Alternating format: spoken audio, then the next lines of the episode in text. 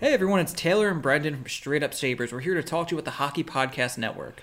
As you all know, the Hockey Podcast Network is your one stop shop for all things NHL year round, featuring podcasts for each team based in their respective local market. Subscribe today, you won't regret it.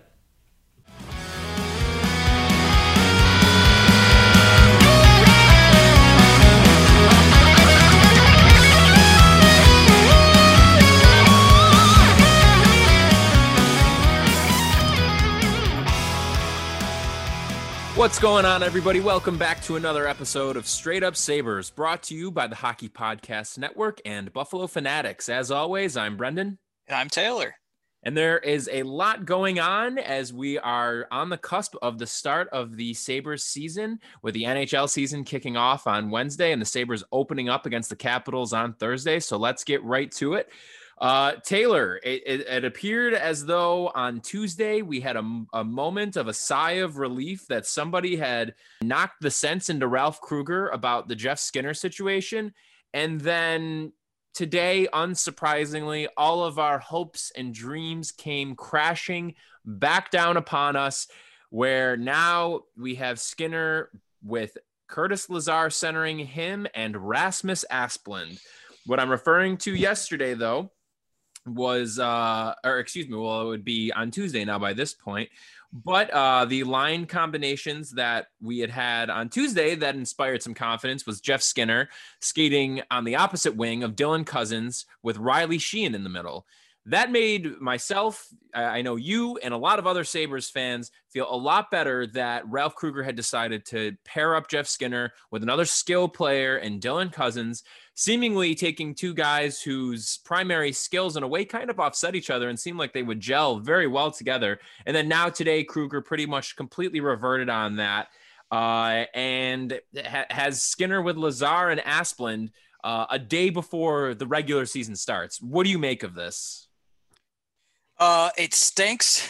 I don't like it. Um, so it, it's frustrating, and we just talked about this on our our season preview we did Monday with Anthony from Expected Buffalo. But the Skinner situation is incredibly frustrating for a few reasons, and one of them is this: uh, looking at the lines in general, not even just Skinner, it looks like Krueger learned nothing from last season, which is annoying because last season didn't go well. You know, anyway, you know, really? anyway, slice it. And it wasn't just a talent issue. Yeah, one of the huge issues is that uh, Carter Hutton was awful, and that you know cost them a ton of points. And that Bogosian, when that he was out there, was awful, and that cost them a ton of points. But there were a lot of other issues they could have handled. For example, while they were top ten in expected goals against, they were second last in expected goals for. Mm-hmm. I believe they were behind Ottawa. I think they're only ahead of Detroit. Either way, they're in that range. They're awful. They have Jack Eichel on their team. They have Dylan Cozens. They have Jeff Skinner. They have Sam Reinhart. That they, they don't. They shouldn't be top ten probably based on talent, but they shouldn't be that bad either. And there, we all saw, and Victor Olofsson, I should throw out there. We all saw what happened last year. When Eichel was on the ice, he could make things happen. When he wasn't on the ice, things didn't tend to happen. And there's a lot of reasons for that. Like they solved one of those problems because they didn't have a second center. Boom, they have Eric Staal. Eric Staal can play with Jeff Skinner, right? Wrong because another thing, aside from Jeff Skinner's uh, 2019-20 season being a disaster for you know myriad reasons, it wasn't just playing with Johansson, who was a fake center, who's a winger playing center, right. who didn't gel with him at all. Like near the end of the year, he was getting dropped to the fourth line. Right. He was playing not many minutes. He was not getting the assignments that someone who makes nine million dollars a year you think he would be getting. Uh, and yeah, he wasn't playing great all of last year. And a lot of people uh, said that he wasn't having a great training camp this year. But I don't think, and I said this last episode, you don't fix this situation by not putting him in a position to succeed. And a position to succeed is not playing with Lazar. It's playing with just just to give an example here, Sheahan maybe at worst, but realistically, or the Sheahan and Cozens things, whatever. Realistically, it's playing with Staal. Mm-hmm. I know There's, there's, no there's- reason to not try it. There's no reason. Yeah. What they're doing now is the opposite of lineup optimization. If you want to say that you can have a good first and second line without Skinner and you can put Skinner on another line and make that a good line, and you talk about lineup optimization, it won't Skinner won't have as many goals and points, but the team will be better. Sure. That's not this. That's not playing him with like Lazar and Asplund. That's not going to work. Mm-hmm. And I know Oposo might be out to start the year, it seems like. So that's going to throw the lineup into not even disarray. It's going to just change things a little bit. Uh, but this this is incredibly frustrating because as we talked about Monday, Skinner's not going to be a uh, top tier defensive guy. Like he's not. He, I wouldn't go so far to say as he's a liability, but like he's not a great defensive player. Krueger wants to play a more defensive style. Fine you have two other guys in this team that can create offense the way Skinner can. And all he needs is a little push. Maybe a center that not even is great, someone that covers his defensive issues, the way Larsson kind of could last year. Mm-hmm. All that that's all he needs. Only Eichel and Hall are going to create offense better than him, not even Sam. So figure that out. You're hurting the team to make a point. I don't know what the point is. And look at the rest of the lineup too. I mean, Ristolainen and McCabe. I, I'm sorry. I hope when you're listening to this, we're not about to watch them play 25 minutes. But based on everything else I see, I, I'm not sure why they wouldn't be. But so, Ralph, show us you learned anything from last year. Show us why do you think that team underachieved last year? Why do you think they were 25th? Why do you think they made, missed the 2014 playoffs? It's Going off, well, Yeah. going off of that, a few points here. One, you made a great point last episode that I've been thinking about a lot since uh since we recorded on on Sunday, which is Ralph has the demeanor and the decision making, I guess, uh process of that of a of a Stanley Cup winning coach who's been in the league for for 20 years you know, let's remember that, like, yeah, he had his stint with Edmonton. And don't get me wrong. I mean, he's definitely like accomplished things in his life, I guess. And I'm not trying to discredit his knowledge or experience of the game of hockey, but he has not been an NHL coach for that long. And so for him to come in and, like you said, make a point for what, I don't really know, other than the fact that it's something that is deliberately harming your team. So I just wanted to point out that I really like that point that you made that Ralph, uh, the, his demeanor and the way that he's going about these decisions. It's like, dude, you you haven't really proved anything. Like, you know, like what what are you trying to to show right now? Because if you want to talk about somebody who's proven themselves in the NHL, I mean, look no further than Jeff Skinner. When we talk about Skinner right now, the main thing that we come back to is that nine million dollar a year contract. Um, given the events of last season, it is very easy and understandable in a sense to say, yeah, that was a massive overpayment. But you need to look at what we were paying for. Okay. This wasn't like Jeff Skinner came to Buffalo out of nowhere, put up 40 goals, and then we were like, well, here's just $9 million. Jeff Skinner received that contract because of the fact that he has a demonstrated history of being one of the best five on five goal scorers in the league for the past decade. Okay. So I wanted to, ta- I, I did a little bit more research on this again, just because these comparisons, I think it, it, it puts it into perspective a little bit more. So in Jeff Skinner's 40 goal season in 2018 19, when he first came over to the Sabres, his, ex- his individual expected goals at five on five placed him sixth in the entire NHL. Okay. The names that followed him immediately from seven to 11 on this list are Crosby, Sagan, Atkinson, Aho, McDavid. Okay. So, as I said before, you know, some people, well, oh, it, it- you know, it's not as though Jeff Skinner just showed up here and, and he did that because then we could just go back a year. In 17 18, he finished third in individual expected goals at five on five at even strength. In 2016 2017, he finished third. In 2015 2016, he finished eighth. And I'll also add that the years that he finished third in 17 18, it was behind McDavid and Matthews. And the year prior, it was behind McDavid and Ovechkin. Okay. So you brought this guy in for a reason. You traded for him for a reason. It's something that you and I, a point that we have beaten to death, that the Buffalo Sabres over the past 10 years have not had goal scoring. They just flat out haven't. It, it, has been the main thing that has been keeping them back. It's not about trading Ryan Miller. It's not about playing Rasmus Ristolainen in too many minutes. The main thing that has kept this team back from any kind of success is having continued success at scoring goals, especially at even strength. Okay. So you bring this guy in who is specifically one of the best. Like you can make the argument that over the past five years, he is in the top 10, easily make this argument. I mean, it's backed up with the numbers. Like the top, one of the top five best goal scorers at five on five. And that's what you paid him for. And at the time, everybody was okay with it because we knew what we were paying for. We knew that he, as you had mentioned, he's not a he's not a defensive player. He is a he could be a liability in, in his own zone. Uh, nobody is disputing that. But when you are a franchise that has been snake bitten and plagued by not scoring enough goals for a decade, the thing that has kept you out of the playoffs for a decade, you go out and you get the guy who is elite at doing this, and then you put him in a place where he can't do the thing that he's good at.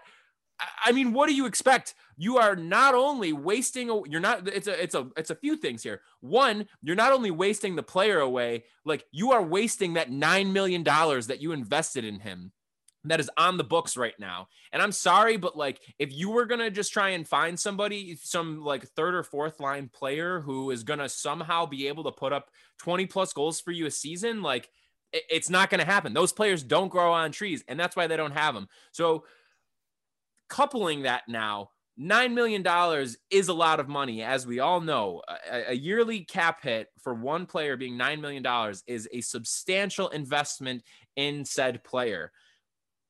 But with that investment, I, nobody, nobody who is upset about this situation is saying that Skinner needs to be glued to Jack Eichel and playing on the first line and getting 20 plus minutes a night. That's not what the point is here at all. No, no, he, that would be bad. It would be bad. It would be, it would be absolutely, you know, and, and it's okay. Like it is okay that he is not playing on the first line. Okay. But it is inexcusable to not at least play him on the third line.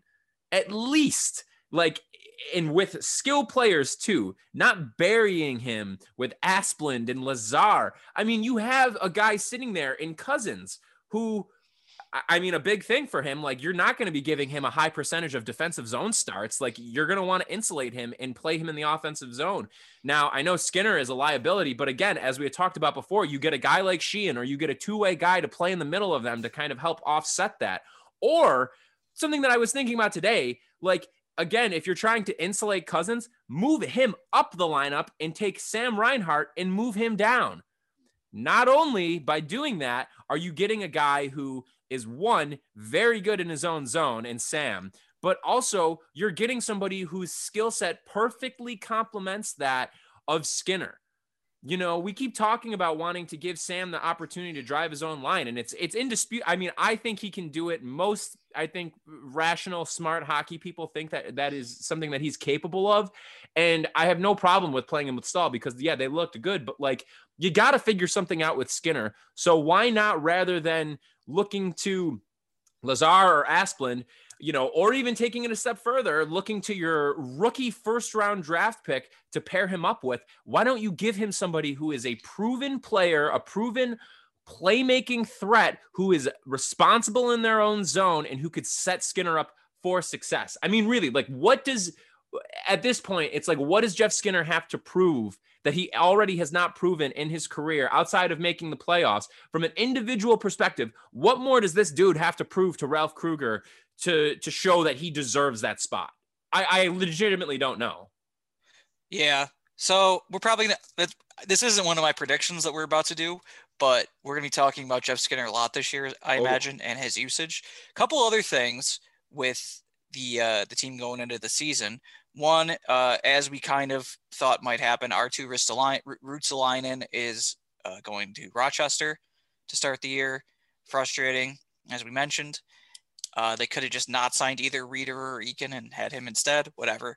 Uh, don't really need Lazar. I mean, I'd rather. I know what Sheahan is. He seems fine, but I don't know. I think I'd rather give Roots Ruotsalainen a shot. Whatever. That's where he's going. Two point five or two point two five or whatever million in Cody Eakin. Yeah. Well, the other thing is that I mean, Asplund could just as easily go down, and Asplund didn't show anything last year that I really thought. Mm-hmm. You know, he's the perfect guy for Krueger to have there because he's a total zero in the offensive zone, and that matters. Like Mhm. you, like someone like he doesn't have to be Larsson, obviously. Someone like Larsson can be something in the offensive zone, competent, capable. I mean, they they didn't score at a bad rate at five on five, like per minute Mhm. last year, the log line. You know, like someone like Asplund seems like a guy that's great at defense. I'm pretty unconvinced of that. But I mean, Krueger seems, I guess, convinced of it because he's playing. But doesn't it? But uh, that brings up a greater point, though, of his ability to identify competent defensive forwards. Yes. Uh, yeah, that's well, that could be a problem because I, I just was thinking about, I tweeted about this today. If Eakin, Eakin has not been good, a, a good defensive player. Like I think a lot of people have that idea in their head.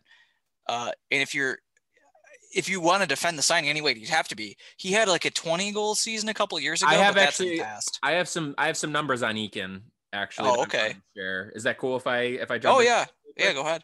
So one of the things that I also was thinking about a lot, again, just with the season kicking off, is you know what it was that they saw in Cody Eakin that made them feel like he could be a good fit on this team or contribute. Now, for one, I think it's just like a fallacy that like pretty much any over the uh, any over the hill forward, I feel like in the NHL, the people automatically uh, like assume like, oh, well, they'll be good in the in their own defensive zone, which, as you had said before, is provably false. Provably Sabaka. false. Like- Sabaka, trash. Yeah, exact exactly. So the other side of that coin, though, that I've seen, Taylor, I even saw people today on Twitter, and when I say people, I'm saying you know like what it's in mentions and stuff like that. Nobody like really like super notable whose opinion I take a lot of stock in, but people saying. Well, Cody Eakin scored 20 goals like two seasons ago. Like he's only two years removed from that. So I went on Natural Stat, uh, Natural Stat Trick, and I, I did a little bit of research.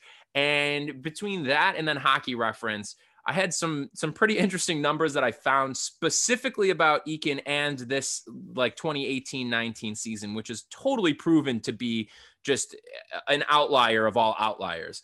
So Cody Eakin has been in the league since uh, I believe 2011 or 2012 or 2012 2013. In that time, in seasons where he has played more than 30 games, only once in his career has he been on the ice for more goals, goals for than goals against.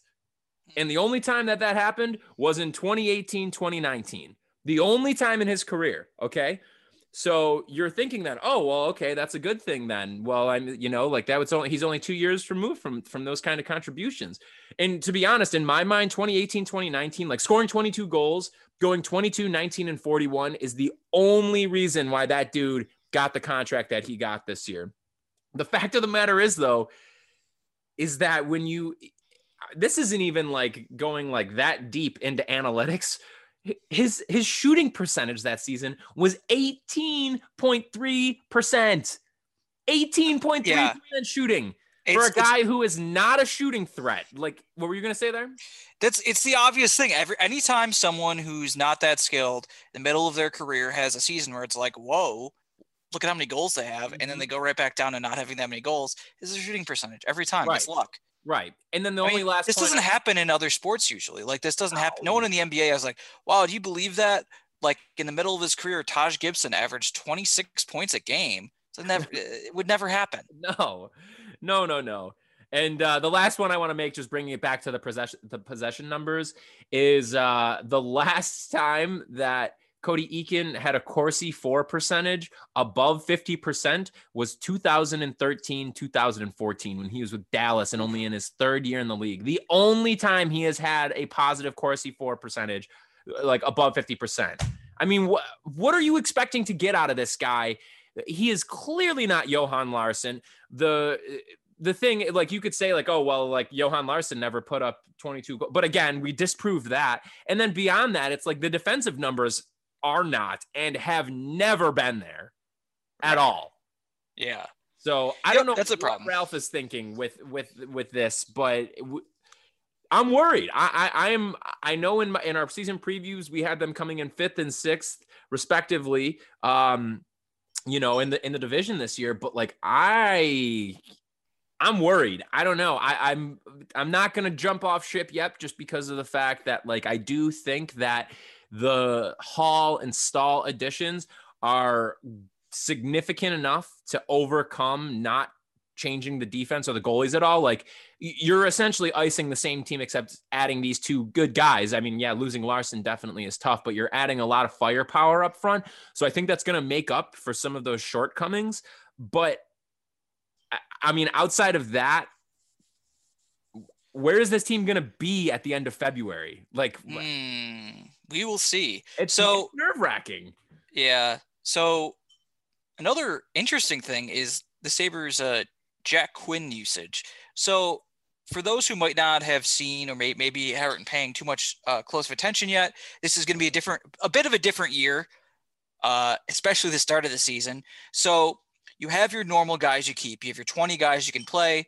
I think three can go in the press box. And then you have a thing called a taxi squad, which the MLB employed this year since they didn't have minor league baseball. This is going to be a little bit different than the MLB's thing, though, because there will be minor league hockey. I think you're going to have like five or six guys, mm-hmm. uh, and they basically will practice with the team and they can be added to the lineup or the active roster before 5 p.m. on any game day. Or, I mean, that because I mean, it must be like if that's a 7 p.m. game because I'm sure there'll be afternoon games. So, whatever two hours before the game. Uh, so there's there's a few guys that aren't going to be in Rochester when the AHL season starts in the, the, second week of February, but they also won't be like in the press box or playing for the Sabres. Uh, Jack Quinn is not with them. The other weird wrinkle is the OHL season uh, plan is not 100% finalized yet. I don't think so. Mm-hmm. There's no real way like where to send them. So if you remember correctly, uh, if you are like an 18 or 19 year old and you are drafted from uh, anywhere in the CHL in Canada, that you have to in your first two years either play on the NHL team or for your junior team. They'll only lend you to go to the NHL. You can't be sent to the A. So it leads to a lot of situations where like guys are too good for one but not good enough for the other. Uh, Grigorenko, for mm-hmm. example. Mm-hmm. In this situation, it was a very clear send him to the to juniors. He needs time thing, especially after uh, a lot of people thought he didn't look all that great at World Juniors. But that's not that's not something they can do right away. And if there's no OHL season, then that opens the possibility potentially to him to the AHL, which again is not playing for a month. But they're not doing either of those right now. He is not on their taxi squad either, and he's not in their starting lineup. He seems to be a press box guy for now. So is this just a, a case of them having no idea what to do? I think that's 100% what's happening. um, I mean, where to even start? You know, uh, immediately as we're talking about this, and before you even said his name, you know, my initial thought was Grigorenko because of the fact that I remembered very clearly, you know, training camp with him and and the preseason scrimmages. I I went to them his rookie year. I was all on the train, like very naively, I should say. Um, and he looked great. His creativity that he had, you know, like in just his his raw ability just looked so good in a practice setting. And then when it came time for him to play into the NH- play in the NHL right away, he wasn't ready. Um, and the thing is, is like with Quinn, there is not even a shadow of a doubt that he is that he might be ready. Like this guy is not ready to play in the NHL right now at all. No. I mean, I think the thing also that's pretty telling to me too, with the, like look no further, look out west. Uh, you know who got sent down to the AHL in over the past 48 hours? Quinton Byfield. Uh, yep. You know who else did it? Trevor Zegras, who just lit it up at the World Juniors. Um, you know, so, so why aren't the Sabres doing that? What's that? Why aren't the Sabres just doing that? Can do that for now until the OHL gets figured out, like those guys, if, they, if they're going to have to go to the OHL if the OHL season does ever start. Right. right. I mean, dude, if they're if if those two guys are on the Sabres, like they're if they were like in the Sabres organization, they would they would like be on the team right now. But uh, for their respective organizations, sure. like they like they even sent them down. And so I mean, yeah, yeah I don't know. It doesn't make any sense. I mean, I'm sure what we will get is their typical we think it would be good for him to be around the guys in the room and get some experience, like with what, you know, like day to day life is like in the league.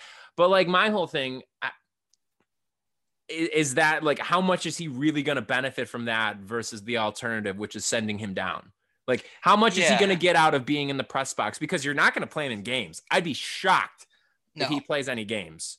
Um, no. They'd it- use a taxi squad guy over him. I think. I'd have to Right. think. Oh, come on. Are you kidding me? If you were to ask me who I felt more comfortable with playing in a game, if it was between like Quinn and Rasmus Asplund, like it'd be Asplund, no doubt. I like Quinn is he, he's just not ready. I mean, would I would it be exciting to see him? Like, yeah, for sure. Don't get me wrong. Like he's the first round pick, top 10 pick, like of course, but you got to know what you have here. And even though he looks good, it makes me seriously wonder what their plan is for him. I mean, I know that there's no like perfect answers with this, just given the state of COVID, but I, I, I don't know. I mean, what do you think? Like, how, how do you, how do you feel about it?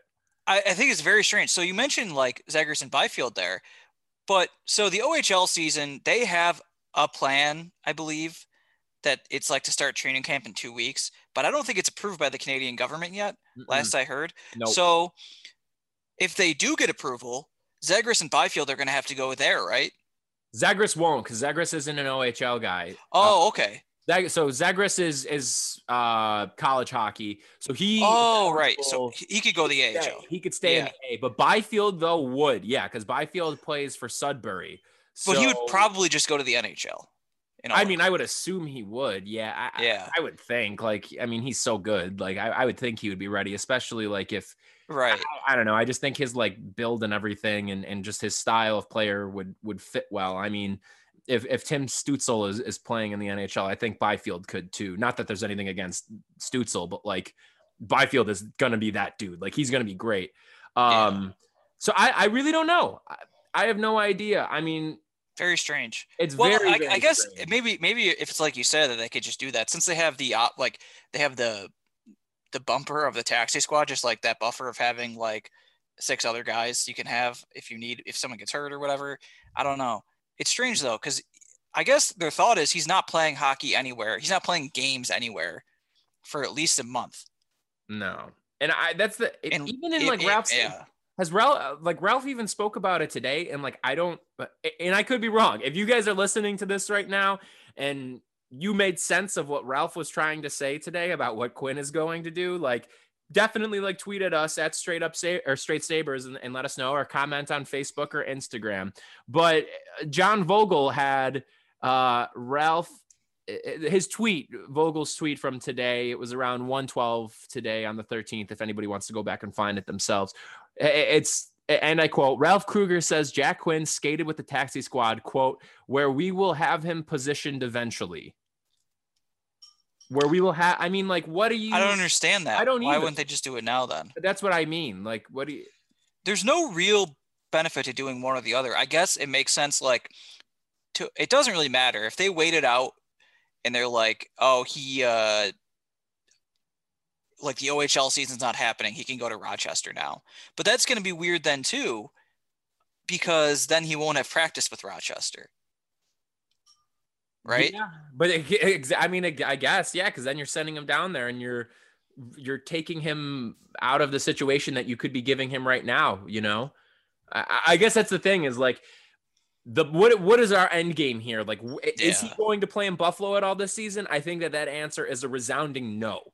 Like he's not. I mean, I don't think so. So that's a great point. Like if if your reasoning for keeping him in Buffalo is to keep him around an NHL environment, then why wouldn't you send him to the potential environment that he has a chance of spending the entire season in? Yeah. You know what I mean? Like, Yeah. Yeah. It- I, I- don't know. it- it- it's it's a tough situation because they have no idea what's going to happen with junior hockey. no. But one one more thing: should Mittelstadt go to the AHL? I don't know, man. I, If he if they're just going to stick him on the taxi squad, I- you might as I well play him in games. I don't know. Maybe they think it's not worth it. But I mean, it's, I'm- the AHL. Give him another chance to do- play games. I think they should.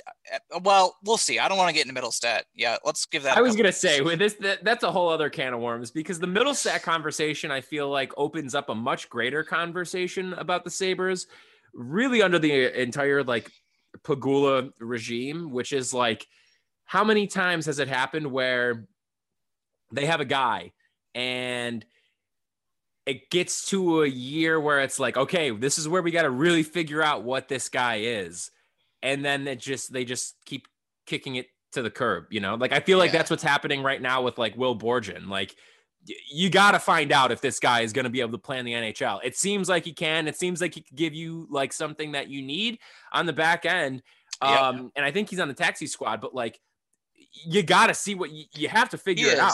is. Is this guy going to be a part of the plan? And it especially holds true in Mittelstadt's case because again, we're talking about a top 10 pick here and you're going to have to figure it out if he can turn it around. I mean, I am I'm firmly off the train. I think as last year was going on, I was a more optimistic than you were that he could figure it out, but like I- it just seems like they don't have a plan for him to put him in a good position to succeed at all. And so my faith is is pretty much at zero right now. Yeah, we'll get more into him later, I guess. We'll Yeah, figure we'll see what they actually do with him. One more thing, uh, to the joy of American hockey fans all around, it was announced this week that Mike Milbury, long-term commentator, uh, studio show uh, analyst for NBC Sports, will not be returning, uh, ostensibly because of some remarks that I forgot all about that he made in the bubble about women not being there. Uh, I think also it could be that no one who has ever watched NBC's intermission show has ever enjoyed him. He's boorish and boring and stupid and not funny, and the game completely passed him by. Like there'll be some comparisons because Don Cherry also within the last year, year and a half was let go. Don Cherry, at least for a while, was entertaining was a show. and also also like had success too. Like Yeah. when he was actually in the like, at the- he like was a successful coach. coach. yeah. Yeah, that's true. Milbury was What like about Milbury? What about him? like the office? worst GM ever. Yeah. Like, Um, like this awful. is this is who's yeah right like that's just a, a like completely like, you know- dull shithead. okay that actually is a much better way to end it with uh, Hey, but can I actually quickly before we get into the next segment, what do you make of McCabe and Okposo being named assistant captains? Um, I guess that must be in the room stuff. That's I We mean, respect for Sam Reinhart.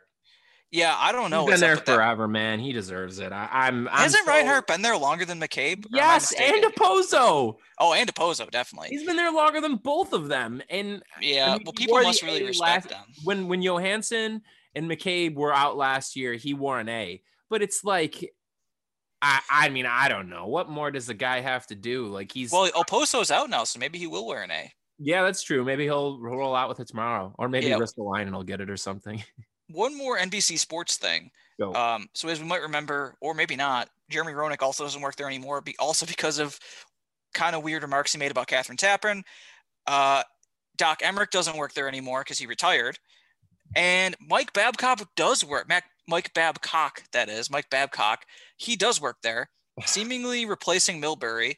Uh, another gruff, mean Mike. Uh, this one who did have success in the NHL. Probably should be said that he would. Well, he was fired for job performance last year and about, uh, psychological abuse. 14 months ago. Well, that just came out later. That's not actually why he got fired. well, fired. not why he got fired, but yeah. yeah. but it led to a, a like an interesting thing, like little run in the NHL that kind of got swallowed whole by COVID. But there was a run of talking about coaches who had, you know, are psychologically abusive or had said things that like it led to multiple firings. It meant to Peters getting fired in Calgary. It led to, uh, man, I'm not I'm forgetting the guy's name. I believe he got fired from his AHL job. He was ta- he was a guy that talked about going to rehab and stuff. Uh, I don't Dallas. not Dallas's coach. No, no, no, no. Not that's Jim Montgomery. No, no, no. It wasn't. It wasn't an NHL coach. Yeah, It no, was. Uh, it was a guy. like their affiliate. Yeah, it was an AHL coach who was accused of like kicking players. Anyway. Yeah, should've I know what you're talking about. I know. Whatever. It led to a bunch of that stuff. So Babcock is gonna be on TV. Just as a reminder, uh, he like told Mitch Marner to list who he thought his laziest teammates were his rookie year in what was he told to be a private exercise just for Babcock's benefit, and then told those players Tyler Bozak and Nazem Kadri, I believe, I so. uh, told those guys that, which is very weird. And he told them that Marner's the one who said it. Additionally, Johan Franzen, who he coached in Detroit, said that he dreaded going to the rink every day. Said he had a mental breakdown because he wouldn't stop screaming at him on the bench. Different things. There's a ton. They look into that. And NBC Sports was asked. Their uh, one of their executive producers was asked by Greg Wyshynski of ESPN about all this, and they were basically like, "Yeah, we like we talk about this with everyone we hire." some dumb like canned statement.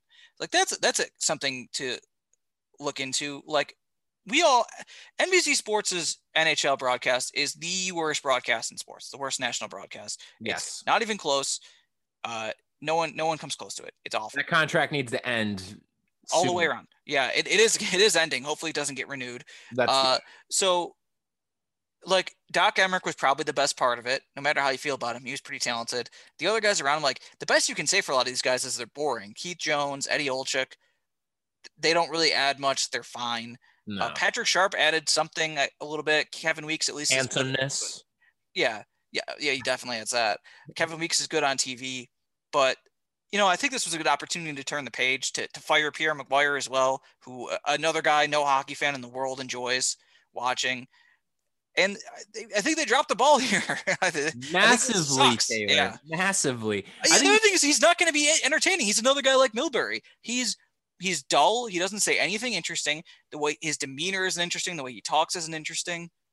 I, yeah. Oh yeah. But that's the thing. The and and oh my god, it, it's maddening thinking about that. That that comment that was just pretty much brushing it off to the side, like, oh well, we review this in all of our interviews.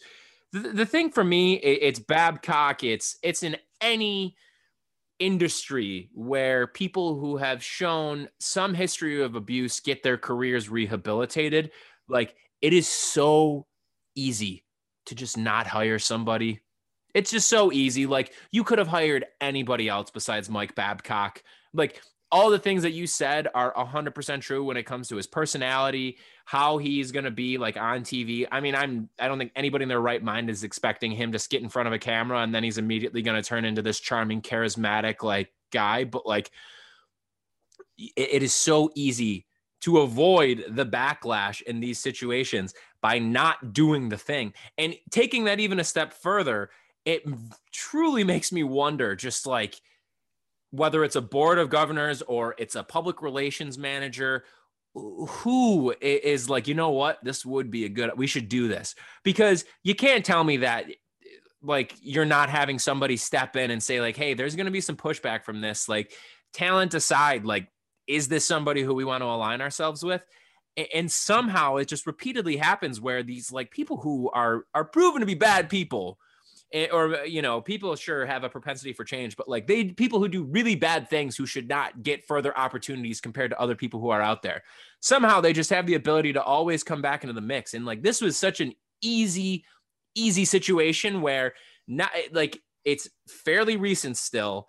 Again talking about this guy's personality it's not like you're expecting him to be some like tv dynamo and uh, it's the level of what he actually was doing and the reports of what he was doing. Uh, it, it was just the perfect recipe for them to be like you know what? Let's go in a different direction. And they just still went forward with it. It, it makes no sense to me. Horrible Very hire stupid. and dumb that they didn't fire pierre either. I've never met one person who's been like oh i kind of like him. Like nobody nobody. I the funny thing is I don't think his colleagues like him, and I don't like Eddie Olczyk seems to hate him during. Mhm. If you watch during games, Pierre never gets really any kind of response or banter from Eddie Olczyk, even if he directly addresses him. Mhm. Um, at the same time, on his behalf, it seems like everyone who played for him in his brief time as a coach hated him too. so, or didn't respect him, and every time he interviews for a job, he doesn't get it. So, just some things to ponder. Let me ask Uh, you this, Taylor, on a, a quick, like, related note. Outside of ESPN, is there any other networks that you could think of that the NHL should try and pursue to get like the next hockey contract, the TV deal? No, and I For do. the record, I I'm do. fine with it going back to ESPN too. I just want to say. Yeah, yeah. I uh, I don't I don't think so. So I, any hockey contract looking going forward is going to have like a different feel or setup just because the way we watch TV is different now. Like for example, they already have a deal with ESPN. ESPN broadcasts some of their games on ESPN Plus. By some, I mean like a bunch of them. Um, so like maybe they'll do a multi-network deal this time. But I'm I have struggled to think about another network that has room for this. Like is CBS making room like like in in place of like NCIS Topeka, like or something like that. Like they like do they want to get rid of those and go back to like weekday because they don't really do weekday sports. CBS has March Madness, it has golf, but those are really weekend things. It has the NFL, which is a weekend thing. So I don't know. I don't know if they would be in, that interested. Uh, ABC is ESPN, so you have to think like, are they like in their in really their hockey games? They're not going to go on two, four, and 7 Mhm. You know, channel wise, that's ABC, NBC, and CBS. They would be going on secondary channels. So would they be going like would CBS be like, okay, we will do this. We'll put only big like Sunday games, the, the kind of game that go at NBC at 1 p.m. now would go CBS 1 p.m. on a Sunday, dur- not during football season. So like, and the rest of their games would go on like TNT and TBS, which I think CBS either is partnership with or owns because that's where their NCAA tournament games go. That's, or would they go on like truTV and we'd have another stupid thing like that. TV. Oh my god. See, you kind of get what I'm saying. man, like, NBC Sports is kind of the best setup for the NHL. It's just that they're not very good at, you know. They literally it. need to like start from scratch, pretty much. Yeah, and they also don't show any NHL stuff any of the other time to like build interest, like any like the way NHL Network does, which I mm. don't get, and I don't think a lot of people get No. cable wise anymore. Like, oh, top ten lists. So remember this old games. It's like how many people are really watching these truck shows you're always showing? Or like motorcycle racing. Yeah, or like second tier golf. Right. Right. I Or don't like know. extreme fishing. Yeah, so I think it's going to be NBC with like maybe an expanded deal with ESPN Plus or maybe some other streaming stuff in America. That'll be their Yeah. American deal. I don't know. We it's going to be an interesting thing because it's I think it's up after next season. Right. Right. So anyway, we got some predictions for you. This probably shouldn't take too long. We got five No. each. Yeah, we did this last we did this exercise ahead of last season where I think last year we did 10 each. Um, but Taylor and I both we didn't tell each other what we were going to have our predictions be, so this is going to be a surprise for us both, but we each came up with five predictions for the season. You know, doesn't have to be optimistic, it can be optimistic, whatever we wanted. So, Taylor, you want to go ahead and run through your five first? Yeah, should I just go through all five? Uh, yeah, I mean if you yeah, go through your five, but yeah, take them one by one and, and talk about them a little bit. All right, I went three optimistic. We'll get those out of the way first, and then two that are more pessimistic. So my first one is Eichel gets 70 points, so got to readjust expectations Wow. because there's a, it's a 56 game season. yeah, this would put him on more than a 100 point pace, I believe, which I thought would be nice for him to do at some point. You know, if he doesn't miss 10 games or have a pandemic, create two consecutive shortened seasons. Unfortunately, he hasn't been so lucky yet. So I think he's going to play great. Uh, looking at the line, uh, Tage is a downgrade on Olofsson in all likelihood, unless Tage has made some big improvements. But Taylor Hall is a pretty big upgrade on Sam Reinhart. And I think that'll lead to good outcomes for Eichel like we've noted in the past, Sam Reinhart actually has been as good for Eichel as Eichel is for Reinhart, but Taylor Hall's a former MVP, so you should expect more in that regard. And I think you'll have a lot of points for both of them, and Tage will be the beneficiary should he be able to keep up with them. Uh, my second one is that Rasmus Dahlin plays like a number one defenseman, regardless of how many minutes he gets. This is another optimistic one, but I liked how Dahlin bounced back last year. Obviously, he's a great pedigree as a first overall pick. And this will come down to partially if Ralph has learned his lesson and isn't insisting on being like defense, defense, defense, and allows Dahlin to carry the puck, which he's very good at, which he could be one of the best in the league at if he uh, keeps improving the way he should. He's only 20. So hopefully we see even more improvement in that regard. Number three is Dylan Cozens gets to 30 points, which would be, I think, a big accomplishment. It I would be too. like it would be like getting in the mid 40s. And Cozens, I don't think he's going to blow people away. I don't. He won't be playing top six minutes, but he seems like a good, consistent all-around player, kind of guy with not too many weaknesses. And 30 points is a good goal for him to shoot for. I mean, that's it's just a nice round number. Uh, okay, let's get let's get mad now. Number four, we're as sick as Cody. We're as sick of Cody Eakin as we are of Ristolainen by the end of the season. wow, Um, I know that's drastic. That might be a lot of overstating it. Yeah. Well, I think at the beginning of last year, we weren't the most mad at Ristolainen. We were the most mad at Sobotka, Mm-hmm. depending on who you are. But if you're me and Brendan, that's who you're mad at. Cody Eakin, I think, has a chance. I don't think he'll be as bad as Sobotka, but he could be. I think he has a chance to be incredibly frustrating, especially if they're sticking talented players with him, especially if they're not benching him or if he's not facing consequences for poor poor play the way Skinner has and the way you know more talented players tend to instead of plugs. Uh, if he's really bad on both ends, I think that could get really frustrating. And I think he's someone Sabres fans are going to be uh, not appreciative of, not appreciative of. Uh, my last prediction is with my with the prediction I made on last episode on Monday's show that the Sabres will finish sixth. I'm to go with this too. they will be a better sixth than they were last year. And we're going to be mad about how that will play out with other divisions. So, like this playoff format they're doing now is not dissimilar to the old NHL playoff format pre, like, I don't know, whenever expansion was, early 90s. So, throughout the 80s, it every division had either six or five. I, know, I think every division had five teams and one had six, and four of the teams would make the playoffs, which is yes, 16 of 21 teams made the playoffs in the NHL. It's a real thing. Um, that really happened. And then it was 16 of 24 for a little while. Every division had six teams. Um, but you would be able to look at the other divisions and be like, oh, my team is in fourth place and had like 50 points, which happens sometimes and made the playoffs. And yet this team that was pretty good didn't. This is different because you're only playing teams in your division the entire year, which stinks. I don't like that, but it's a necessary evil to deal with COVID. Um, so we're going to be like speculating a lot, being like, we're better than Winnipeg. No way to prove that, but we're better than Winnipeg, for example, and they got the fourth spot. We're better than Minnesota. They got the fourth spot. This is going to be the best. The East Division is not the best division. It, I don't know. Maybe it is. It's just the deepest division. It only has one team that I'm sure is bad.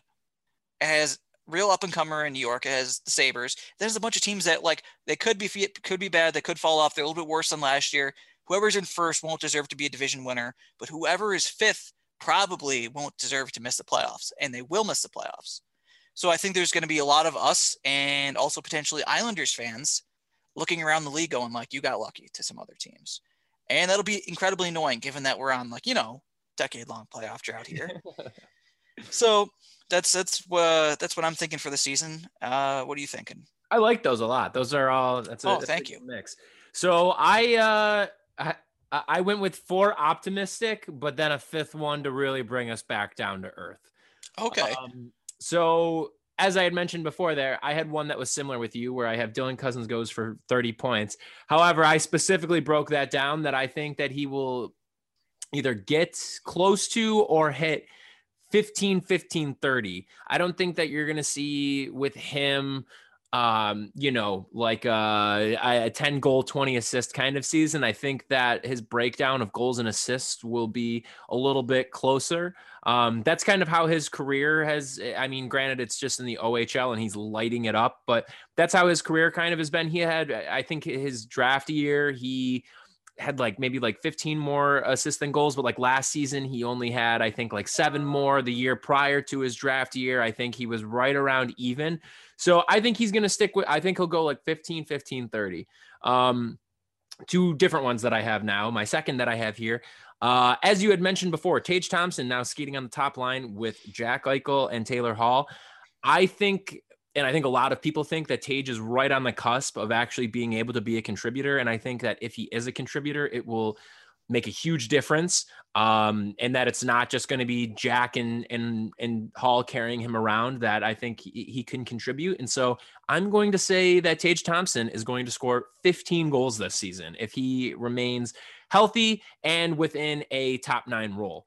Um, that number, I think all things considered, like 15 goals for Tage, putting that to a full season would be above a 20 goal pace, which anybody who, if you told somebody a year ago that Tage this season would be able to score 20 goals, I think that you would take that 100 times out of 100. Yeah. Um, number three, a little bit more subjective rather than getting like specific with numbers, but Sam Reinhart definitively proves that he can drive his own line and that he does not need to be with Jack Eichel to be an effective NHL like top half forward. Um, so far right now he's been skating with Staal all reports back from that. Uh, granted of course this is just the the you know i guess the preseason air quotes. Um so we have to take it with a grain of salt but he's looked good with Staal i expect that he's going to get moved around maybe to that third line role to better balance out the scoring at some point or another. Maybe he gets put with skinner again. Maybe he plays with cozens at some point. But i think that we will know without a shadow of a doubt at the end of this season, we will all be able to look back and say Sam Reinhart can drive his own line and he should continue to do that moving forward. Number four that I have, kind of in line with what you had before about Dahlin, but I went a little bit more specific this time around. He's going to go for 40 points this year.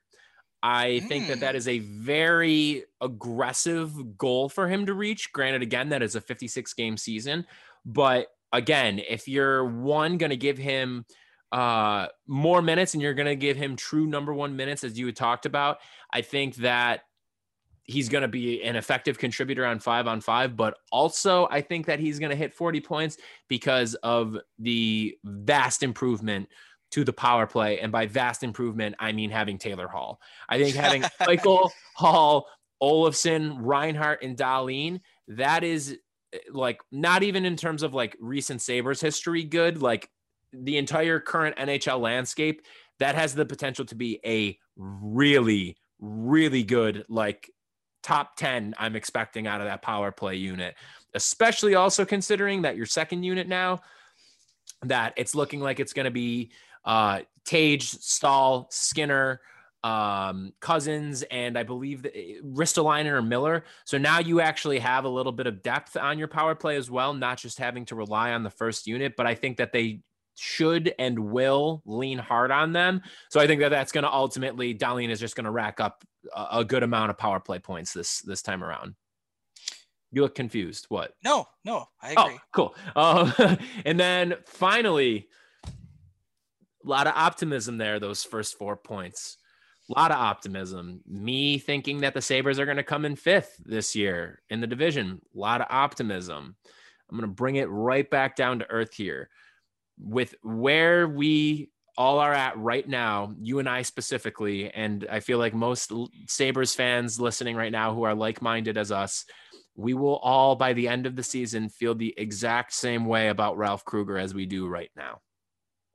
I think that if the Sabres make the playoffs, it will be not because Ralph realized the error in his ways and and saw the light a la, you know, Sean McDermott. I think it's going to be in spite of him. I think it's going to be because I think the only way that this team is going to have sex, sex is going to have success. If they start listening to Kyle Okposo more, they need a Pozo. The only way this team is having sex is That's why that he has Kyle that A. Is getting line one minutes every night, just putting it away. Um, but the only way that this team is going to have success, though, is by just being lights out scoring, um, just outscoring teams because their defense not that great considering it wasn't great last year, and you're bringing everybody back, and the same can especially be said of the goalies. So I think that there's going to be repeated moments where fans are going to be bashing their heads against the wall, wondering why Ralph didn't do the seemingly obvious thing, whether that's scaling back Ristolainen's minutes, putting Jeff Skinner in a, in a place to succeed, um, having something that also we saw a bit last year where he'll try a line out for like a period or two and then he just completely reverts back from it. So I I think that my faith in Krueger from a year ago to now has just taken a nosedive because I was all aboard the hype train and he he talked his way into my heart. And it was messed up that I, I allowed him to do that. I think a lot of us did because he, I mean, it's not a high bar to be, I guess, a better public speaker than Phil Housley and Dan Bylsma, but like Krueger was good with words. And then we soon found out that he was not good with hockey. So I think uh, I, I don't have a lot of faith in him. And I will say, come May, when the season ends, we will all probably be calling for Ralph Krueger's head. And eventually, who knows, maybe it'll be this season, maybe it'll be next, but he will get that nice little transition to escape the heat. Rather than being fired, he will be relieved of his duties and elevated to a front office position. At which point, we will firmly fire up the Rikard Grönborg train, get him over here from Sweden, make it happen. I want him to be the next coach of the Sabres. Give me a guy who actually believes in analytics, who actually believes in numbers and makes informed decisions. Something that Ralph Krueger does not do. He does not make informed decisions. yeah, I mean, Anyway.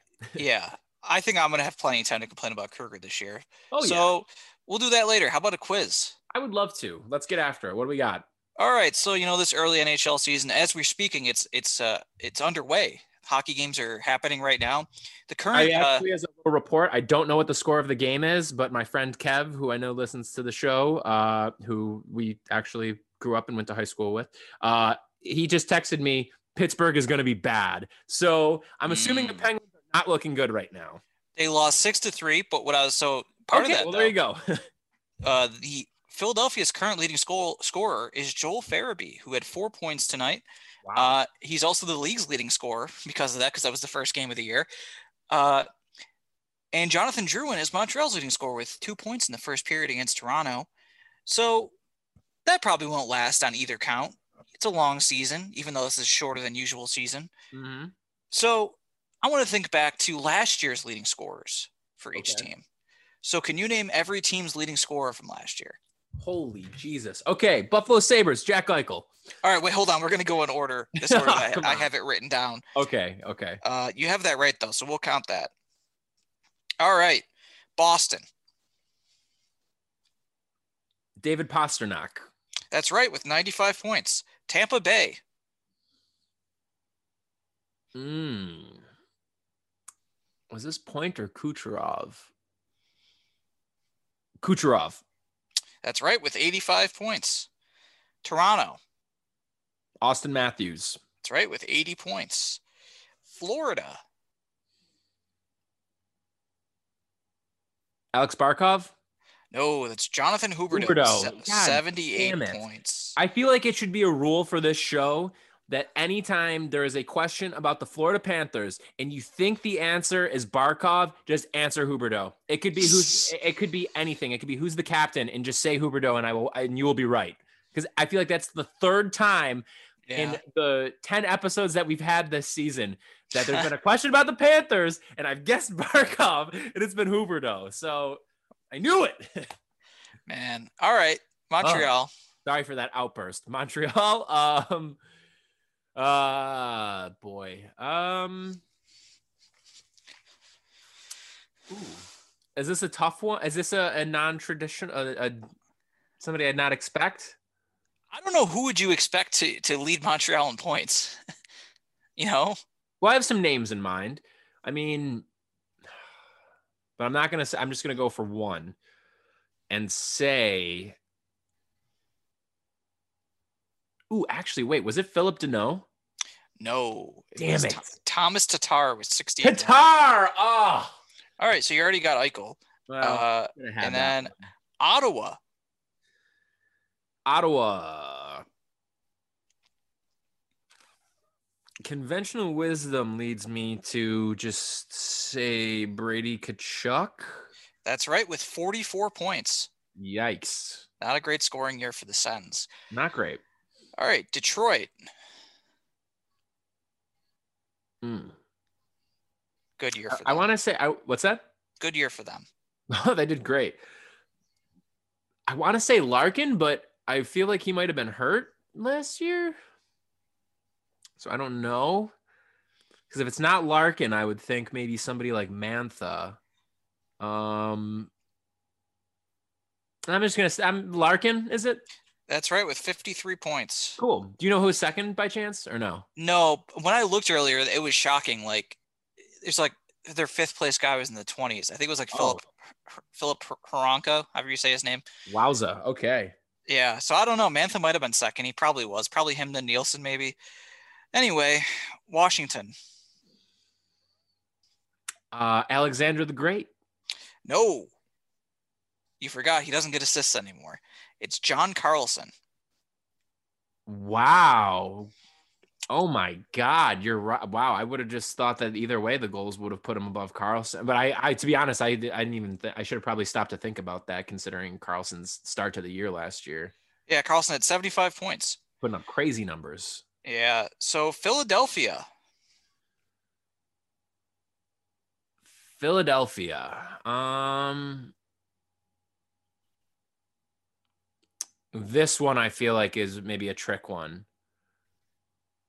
And I'm probably wrong, but I don't care. I'm gonna guess that. Is it Travis Konecny? It is Yeah, baby. Let's go.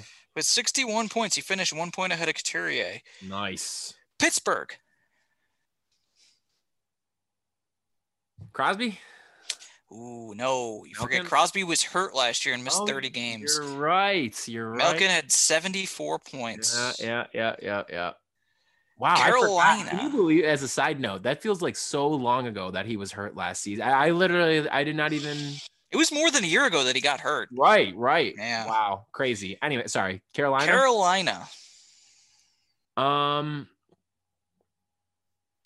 this has got to be either Aho or Svechnikov. I don't think Hamilton. I mean, he had a good year, but I don't think he would have had enough in time to. Let's go Aho. That is correct with 66 points. Nice. All right. Columbus.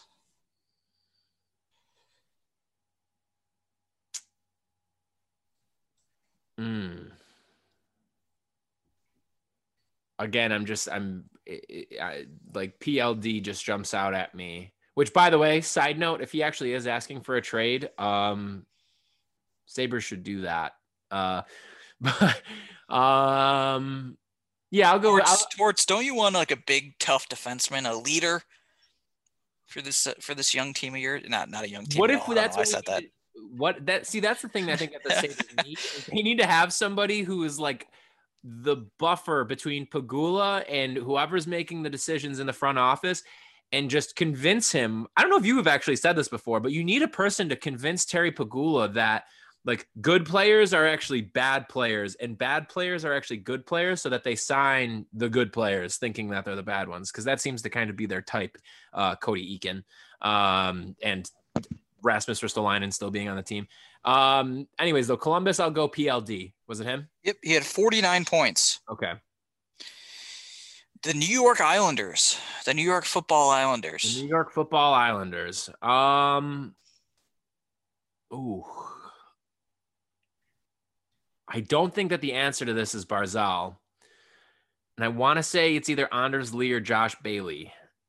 Um,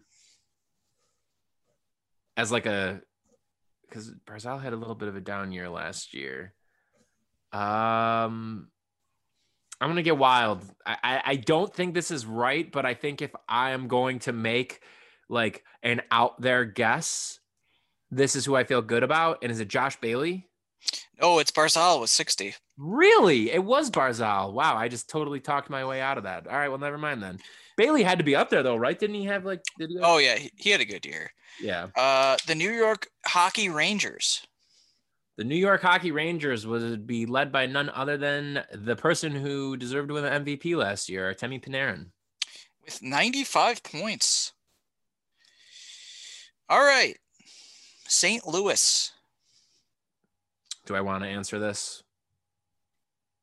Uh, if you want to get it right, you do. I, well, knowing what we know about St. Louis, do I want to answer this? I guess so. Is, is more so what I'm saying. Mm, Is it our dear boy Ryan? it is Yeah. 61 points. Yeah, that's why I didn't want to answer it. Well, you can cheer yourself up here with an easy one. Colorado. Uh, Nathan MacKinnon. Yeah, with 93 points. He led his team in points by quite a bit. Good lord. Uh, Dallas. Radek Faksa. No, I'm just joking. Tyler Seguin. Yeah, with 50 points. He was the only guy who had above 40 points last year. Jamie Bennett, 39. That team made the Stanley Cup. Unreal. Yeah. Winnipeg. Mm. Mm. I can't decide between Wheeler or Scheifele. Um,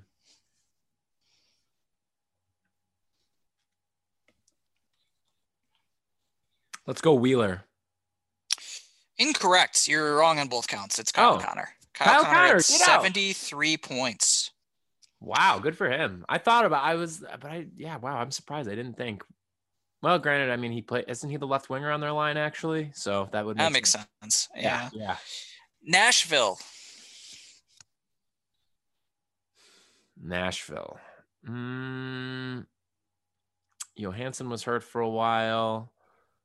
I think Duchene had a little bit of an underwhelming year. I know Forsberg, I think, was hurt for a little bit. Arvidsson was out for a while. Um,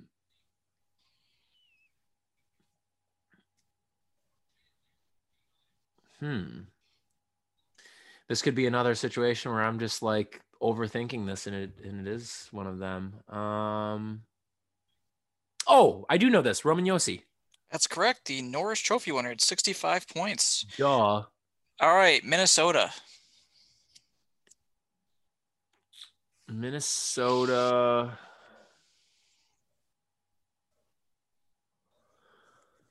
Um. Hmm.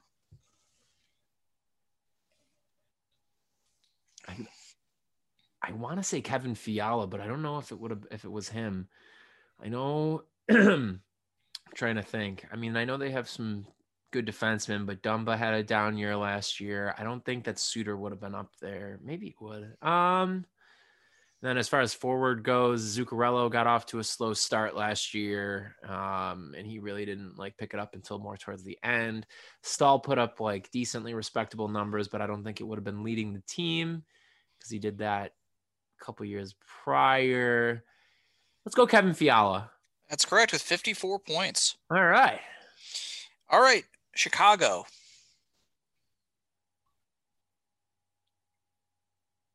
Kane? Yes, 84 points. Yeah. Vegas. Vegas. Um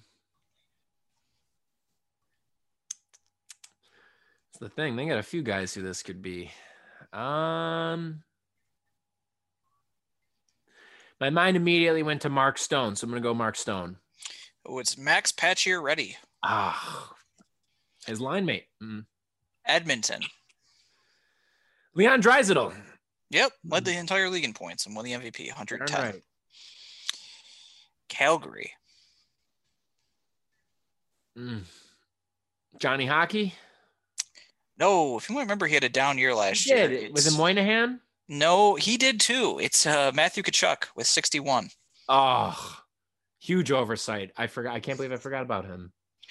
Uh, the Vancouver Canucks.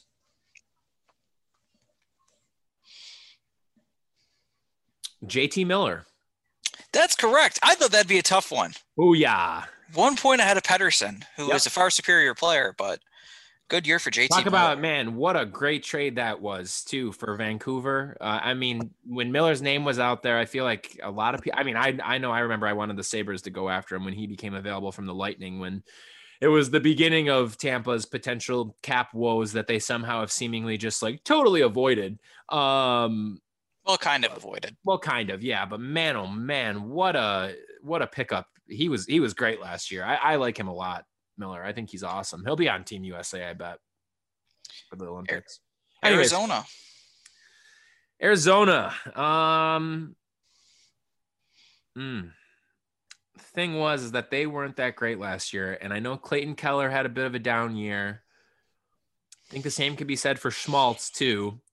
Kessel wasn't great. So this is actually a point of clarification question. If a person gets traded, are you counting their total from the team that they were with before? Uh, no. Okay, so only their tenure with that team then. Yeah. Okay, so it's not Taylor Hall then. Um, is it could Ekman, Ekman-Larsson be up there? No, because he wasn't. Um, or maybe it could have been. Um, let's see. I'm gonna go with. Ooh, or I'm gonna go for another out there guess. Actually, it is probably one of the guys that I already said, but I'm gonna say Christian Dvorak. No, it's Nick Schmaltz with 45. It was Schmeltz. He, dude, that dude just piles up assists. I think he only had what, like 10 goals and like, or something like that, and then like just 30 something assists. Damn. That's possible. I didn't write that down. Um, Anaheim, another team that, you know, did not have a good year. Uh, uh, anytime I, random side note, anytime that you, we do a quiz, and especially today it's happening, where you ask me a question and I don't, or like a team and I don't know the answer right away, I always it comes into my head the the roast scene from The Office where Darryl is asking Michael the warehouse employee names, and Michael's like, mm, "I'm thinking Roy," and it's like totally not the other dude named Michael. I'm thinking Roy. Um, but ah, God, let's go with um. Ooh, actually, talking through my process more here. I wanted to say Getzlaf immediately, but I also know that Jacob Silfverberg had a pretty nice year last year too. I believe his name's Jakob. Is it? Oh, my bad. I think I don't know. That's how they say it on you know on the TV. I know. Jakob is a big listener of our of our podcast, so I apologize to him for for mispronouncing that. Um, but uh, yeah, uh, mm, damn. I'm gonna say Getzlaf, but deep down I feel like it's Jakob. Yeah, it's neither. It's actually Adam Henrique with 43 points. Get the hell out of here, Adam Henrique, huh? Wow, I Mhm. forgot about him. Yeah. yeah. How? I know, I know. Uh, Los Angeles. Kopitar. That's right. It was 62 points. Hmm. Second place was uh, Western New York's own Alex, Alex Iafallo. I was just about to say he would have been number two, right? Had him on my fantasy team for a little bit last year. San Jose. Oh. Um. Tomas Hertl. No, Timo Meier Timo. I was gonna guess him next. Ugh. with 49 points. San Another Jose, round gem from the Eichel year. man, can you believe like a team with I know it was like 10 games shorter than a regular season, but with Erik Karlsson and Brent Burns and Vander Kane, and I guess he's technically had late career Joe Thornton. They eventually had Marleau back. Hertl, had- Meier. Yeah, dude. They had Logan Couture, Couture. Yep.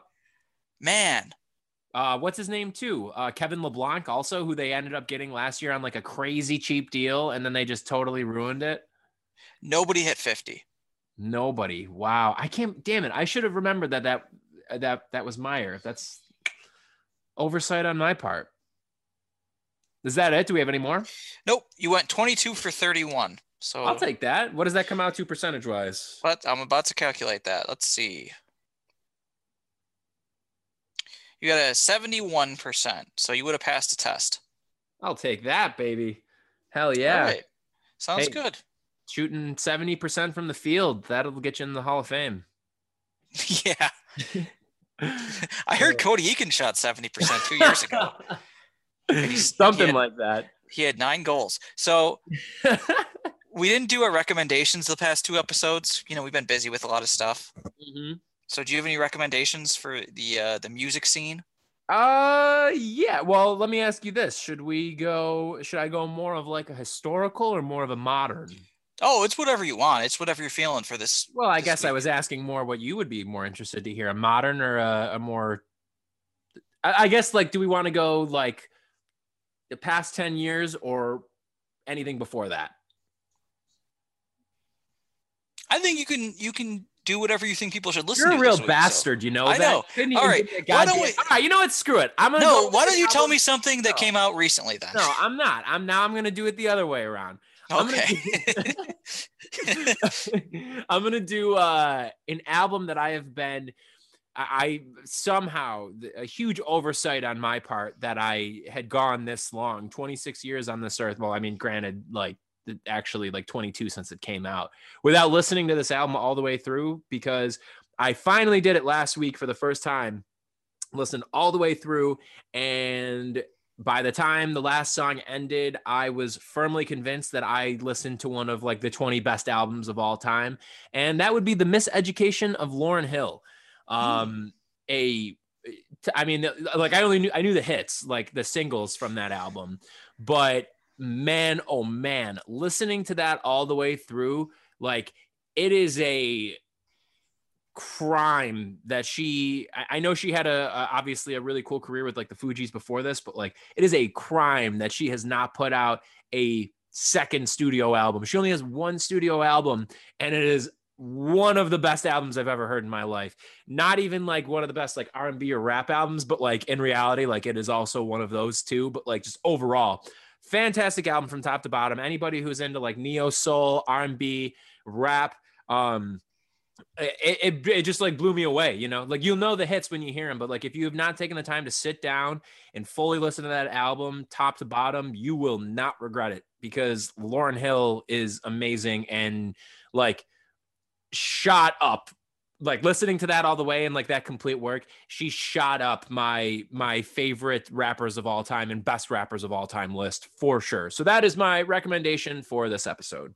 What do you got? So- I'm the So hold on a second. What you're telling me is you watched, you listened to one of the most historic albums, one of the, one of the most respected and legendary albums in music history Mhm, for the first time this week, I know. and then you were like, "What should I do? What should I say? What should I recommend?" Well, yeah, I mean, I don't know. I was just trying to like, I was thinking because I feel like the past couple, I, I think I've had a mix between some more like, or no, I've done modern stuff. I think mostly, but I don't know. I was, I wasn't sure if, if, I was trying to do something that's like a, a cool pick, trendy pick for people who maybe like something that they haven't heard before, or if I should do that. Which I think now I got to just get in the habit of like not being afraid of picking like classics because initially when we started this, I was like, well, I should probably do stuff that maybe people haven't listened to, but I guess in retrospect, yeah, I probably should have just immediately said that. Yeah, I listened to it last week. It was awesome. And I have not been able to stop listening to it, to stop listening to it for the past week. So that is mine. Miseducation of Lauryn Hill. Amazing. What do you got for yours on the TV movie side? All right, so I uh since I have brain damage uh from watching the Sabres for 22ish 3 years, Not the Four Locos? Uh I don't remember drinking any of those because of the Sabres. So I I don't remember if I already recommended I'm thinking of ending things Netflix movie that premiered this year. But- know. Based on your reaction, I don't think I have. So I might have mentioned it before, but anyway, it came out this past summer on Netflix. It's a Charles Kaufman film. You might remember him from uh, being John Malkovich or Eternal Sunshine of the Spotless Mind or The Synecdoche, New York. So he hadn't come out with a movie in 11 years, and he came out with one on Netflix. It starts uh, stars Jesse Plemons, uh, who I think is one of the best actors in, in America. Uh, he he I, he's been compared to like a, a young Philip Seymour Hoffman, which I think is kind of fitting in some ways. Okay. okay. Uh, so the reason I'm shouting it out now, even though it came out in the summer, it's it takes place in the winter because and snow is a big part of the plot. Uh, and it's cold now and it's snowing and there's ice on the ground. It's January in Western New York. This probably isn't going to change for the snow part for like two months and the cold part for like four plus months. So you know, better get used to that. So it's uh it has you know, basically a great cast all around. It has Toni Collette in it, um, who is one of my favorite actresses is in a, a movie I love at least once a year, it seemingly for the last the last three years at least. Uh, I should say that Jessie Buckley stars uh, apart across from Jesse Plemons. She might even you might even say she's the real star of the movie. She's incredible. Their whole back and forth is incredible. Um, the movie, without giving too much away, is one of the most unique movies I've ever seen. Uh, it's one of the most confusing, no doubt. It's definitely a movie that I read. My process was I watched it once, tried it my best, uh, as best as I could to understand it, read an article about it, and then watched it again. Which normally I don't like when people say you got to watch it twice because movies should have uh, some kind of value on its first watch. You don't have to understand it completely, and movies can get better with more watches. I think that's good, Mm-hmm. but people don't want to be told to watch a two plus hour movie twice. I'm telling you, it's worth it. Okay. Okay. It's good. It's it's fantastic movie, and you get so much more on the second watch. I thought it was so confusing. I do recommend reading a little, at least a little bit about it after the first watch. But there's so much, it gives you so much to think about, so much to decide on your own, and uh, you know, I thought it was great. Very nice. I like that. And there's snow, so it's hockey adjacent. There you go. See, look at you tying it back in. Nicely done. Who do you have for your random Sabres player of the episode? Wow. You know who just came to mind? Who? Dave Andreychuk. I don't know why. Okay, I like that. I like that. I'm gonna go with uh, a, a fellow throwback, uh, Tony McKegney Oh Big- wow. Big yeah, long from the throwback. depths of Sabres history. Wow. Um, yeah, well, there you go. Well, everybody, thank you all so much for tuning in. Uh, as always, this show has been presented by the Hockey Podcast Network and Buffalo Fanatics. The Hockey Podcast Network is your one stop shop for all things NHL, featuring shows from all 31 teams in the NHL. And with the season kicking off, uh, today, which is when we're recording this on Wednesday. Uh, you'll be listening to this on Thursday. But with the season kicking off, there's no better place to get all of your hockey news.